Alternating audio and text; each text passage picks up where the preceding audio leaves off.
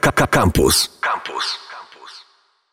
Michał Scholz w studiu Rady Campus. Cześć, dzień dobry. Dzień dobry, dzień dobry. Dziki Warszawa. y, O koszykówce będziemy rozmawiać. O koszykówce w wydaniu, no właśnie, pogadaliśmy sobie chwilę y, poza anteną i od razu wam też powiemy, że, że chcemy trochę powiedzieć o tych różnicach w koszykówce naszej, polsko-europejskiej, a koszykówce w Stanach Zjednoczonych. Oczywiście y, my zdajemy sobie sprawę, że żeby obserwować to, co dzieje się za wielką wodą, mówiąc tak, jak mówią to Amerykanie, w najlepszej lidze świata, trzeba być zajawkowiczem, pasjonatem, no bo mówmy się, żeby oglądać mecze NBA, trzeba mieć albo pracę na nockę, albo trzeba być mega wkręconym.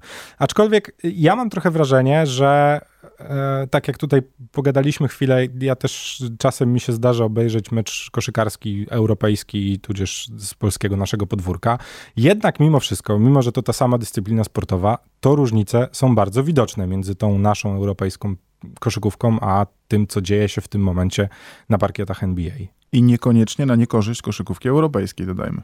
No to zależy, nie? No bo wiadomo, że mogliby wyjść teraz ci wszyscy, którzy kochają NBA i powiedzieć, że to oni będą wytyczać to, jak koszykówka ma wyglądać, a z drugiej strony my byśmy mogli powiedzieć, że no dobra, ale czy my to możemy nadal nazywać koszykówką, nie? A z trzeciej strony moglibyśmy powiedzieć, ale to właśnie Europejczycy są aktualnie największymi gwiazdami NBA. No tak, to też taki delikatny paradoks, że no tak, w sumie to tak, no bo, bo i Janis tak, jest Europejczykiem i Luka jest Europejczykiem, no do tej trójki moglibyśmy jeszcze dopisać, no Lebrona, który też jest no, gwiazdą tej ligi, no ale to już... Nie zapominajmy o Jokiciu. A, no też, przepraszam, tak. No. no ale mimo wszystko będziemy rozmawiać o tym, jak ta nasza europejska koszykówka wygląda i o tym, że, że to nadal jest stara, dobra koszykówka, a nie trochę robienie wszystkiego, żeby jak najlepiej to wyglądało. Może tak. Chociaż oczywiście w Europie też wszyscy starają się, żeby to wyglądało jak najlepiej, bo co by nie mówić, koszykówka i sport jest gałęzią przemysłu rozrywkowego i koniec końców chodzi o rozrywkę. No tak, ale czy za wszelką cenę? Nie, na, na, na pewno nie za wszelką cenę, ale jest to bardzo ważne i myślę, że to jest nie do uniknięcia we współczesnym sporcie. To, to musi się podobać. No tak, ale zawsze, znaczy zawsze, może nie zawsze, ale jednak mimo wszystko koszykówka bardziej kojarzy się ze sportem, w którym tego kontaktu między zawodnikami jest nieco więcej niż chociażby w no, najpopularniejszym sporcie w Polsce, czyli w piłce nożnej. I ten kontakt zazwyczaj jest dozwolony, w sensie no, jest on jakoś tam usystematyzowany, ale nie ma tak, że zawodnik nie może zawodnika dotknąć. A do takich paradoksów już trochę dochodzi w NBA. Zgadzam się, że, że, że za wielką wodą to zaszło chyba trochę za daleko. E, Zresztą e, z tego, co widziałem, to już NBA cofa się w swoich decyzjach i, i zmienia trochę przepisy, które za bardzo chroniły strzelców. E, Faktem jest, że ta koszykówka europejska chyba jest trochę bardziej kontaktowa i przez to też ciekawsza, ale przede wszystkim e, różni się od koszykówki amerykańskiej, że nie jest aż tak bardzo, w tak dużym stopniu oparta na e, indywidualnych umiejętnościach e, zawodnika, na, na jego fizyczności. Jest grą jednak trochę bardziej inteligentną, wydaje mi się, przez to, że bardziej się opiera właśnie na zespole i na tym, jak zawodnicy funkcjonują ze sobą, a nie koniecznie jak e, radzą sobie sami. Czyli trochę więcej e, taktyki, którą po prostu widać na boisku, no bo umówmy się, właśnie w tym wydaniu naszym e, europejskim jest to po prostu widoczne. W sensie taktyka jest, jest widoczna na boisku, widać, że zawodnicy ustawiają się w pewnych schematach i po jakimś czasie jesteśmy w stanie widzieć mniej więcej to, jak, e, jak ci zawodnicy grają, jakich tych, no nazwijmy to, sztuczek taktycznych używają. I to też jakby trzeba sobie jasno powiedzieć, że będąc po prostu widzem, no nie jest to tylko i wyłącznie mm, czysty fan z tego, że gość przeskoczył nad drugim, ale można też czerpać radość z tego, że faktycznie widać no, taktykę i zgranie między, między członkami drużyny w tym naszym wydaniu, no właśnie, z naszego podwórka. Dokładnie tak. E, To, co mi jeszcze osobiście przeszkadza chyba bardziej nawet niż, e, niż sam, sama jakość widowiska w koszykówce amerykańskiej, to, e, to to, że tam jest za dużo tej otoczki, jest za dużo tego wszystkiego dookoła, za mało sportu. W koszykówce europejskiej jest więcej równowagi, czyli oczywiście na tym wysokim poziomie ona jest świetnym eventem i, i idąc na mecz, nie wiem, w Kownie, spędzisz świetne trzy godziny, będziesz się dobrze bawił, zjesz coś dobrego, ale, ale obejrzysz też świetne widowisko, które będzie miało ładunek emocjonalny. Ja pamiętam, byłem parę lat temu w Miami na, na meczu HIT e, i oczywiście to, co było dookoła było fajne i było super, że było dużo fajnych barów i restauracji w arenie, ale sam mecz był przez cały czas przerywany. Tam było no, mnóstwo jakichś takich przerw telewizyjnych, różnych innych. Jest to skomercjalizowane oczywiście do bólu. I miałem wrażenie, że większość widzów tak do końca nie interesuje się tym, co się dzieje na parkiecie. A kiedy wejdziesz do hali w Kownie i będzie grał Żalgiris, zobaczysz 16 tysięcy fanatyków, którzy będą dopingować. Oczywiście, to, kiedy mówię fanatyków, mam na myśli fanatyków koszykarskich. To nie jest absolutnie styl kibicowania znany ze stadionów piłkarskich. To jest w ogóle co innego.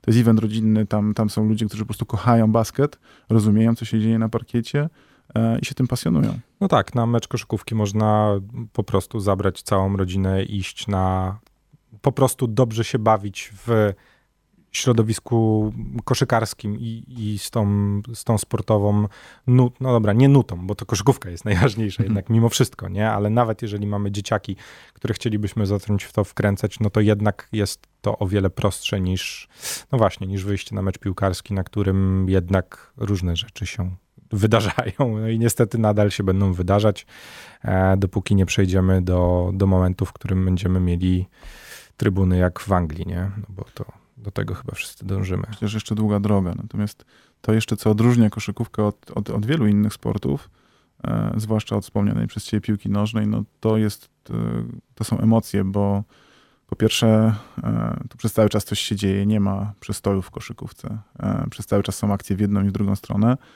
I zdecydowanie częściej w koszykówce wynik zmienia się w ostatniej chwili i tak naprawdę do samego końca meczu nie można być pewnym tego, kto wygra. No, największą różnicą między piłką nożną a koszykówką jest przede wszystkim to, że w ogóle ten wynik się cały czas zmienia. Nie? W piłce możemy mieć mecz na 0-0. W koszykówce raczej taka sytuacja no, nigdy nie, nie było chyba w historii takiego meczu. Nie ma remisów, przede wszystkim nie ma remisów. W koszykówce musi być zwycięzca.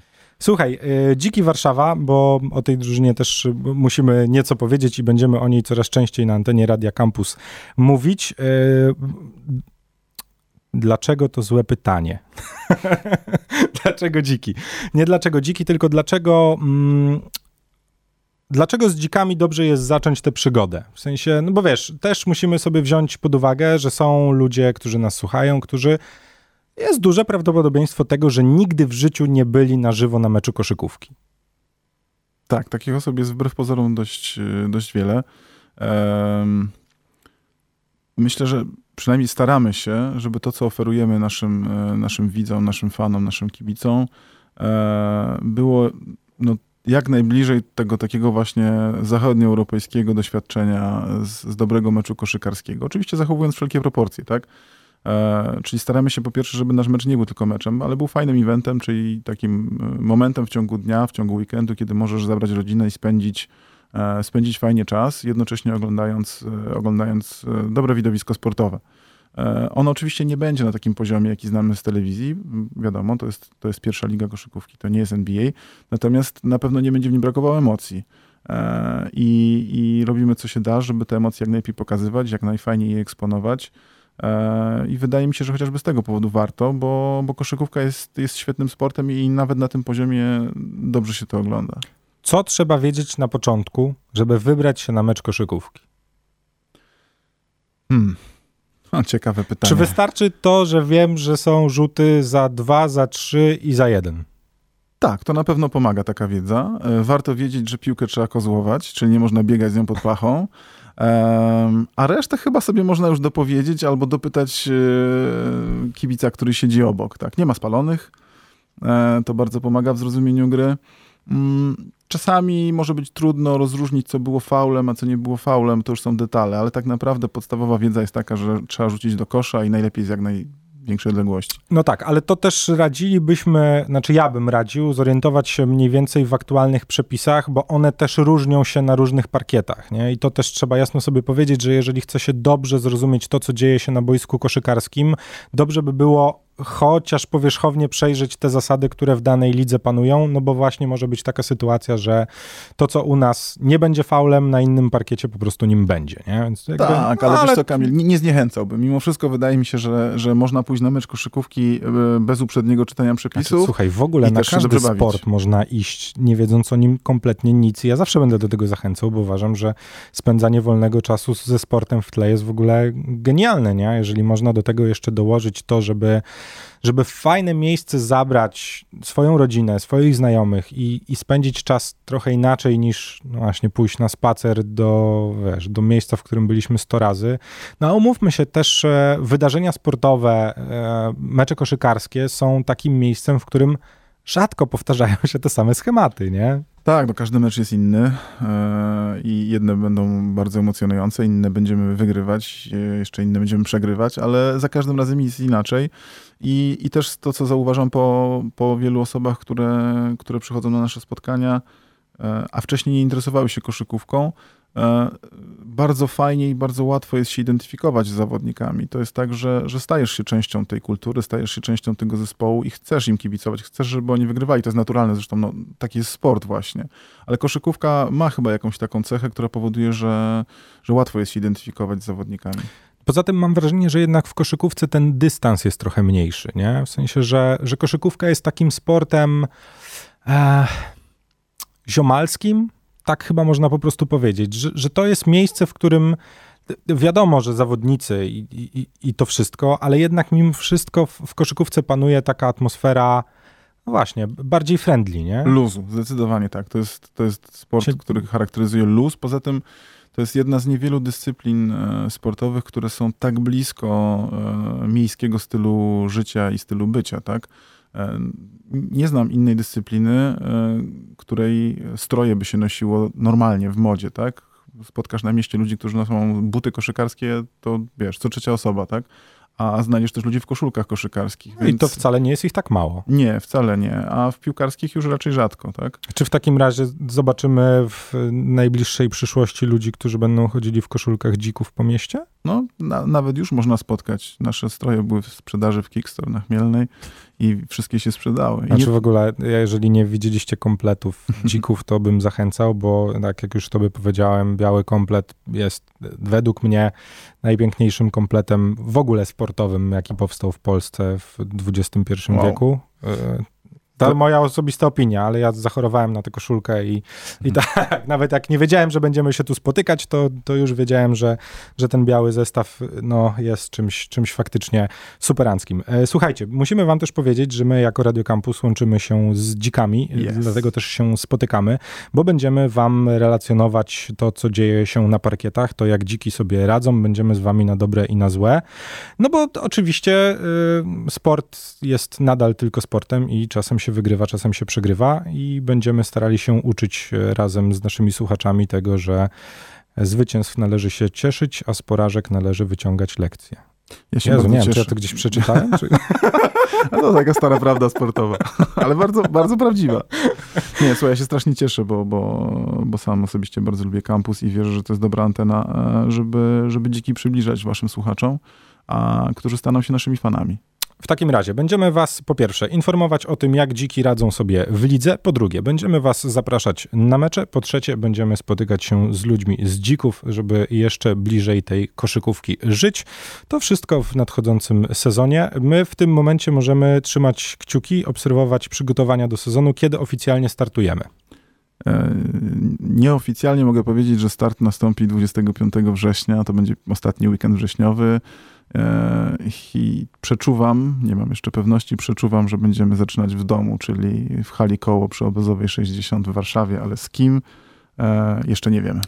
No, nawet jakbyśmy wiedzieli, to byśmy wam nie powiedzieli, bo będziemy was stale informować po prostu o tym, e, jak ta historia dzików się toczy. Będziemy zapraszać was na mecze i mamy nadzieję spotykać się z wami właśnie na arenie sportowej, żeby nie tylko sobie rozmawiać, ale też oglądać poczynania dzików. No i będą konkursy dla słuchaczy będą. Będziemy to wszystko robić w nadchodzącym sezonie. Tak, widzę Grzesiu, już mi macha, musimy powoli kończyć. Kamil Michowski, ja się z wami żegnam. Moim gościem były Dziki Warszawa, bo tak po prostu chyba najprościej e, to powiem. E, tak, już mam kończyć Grzesiu? Dziękuję bardzo. To ja dziękuję. Słuchaj Radio Campus, gdziekolwiek jesteś. Wejdź na www.radiocampus.waw.pl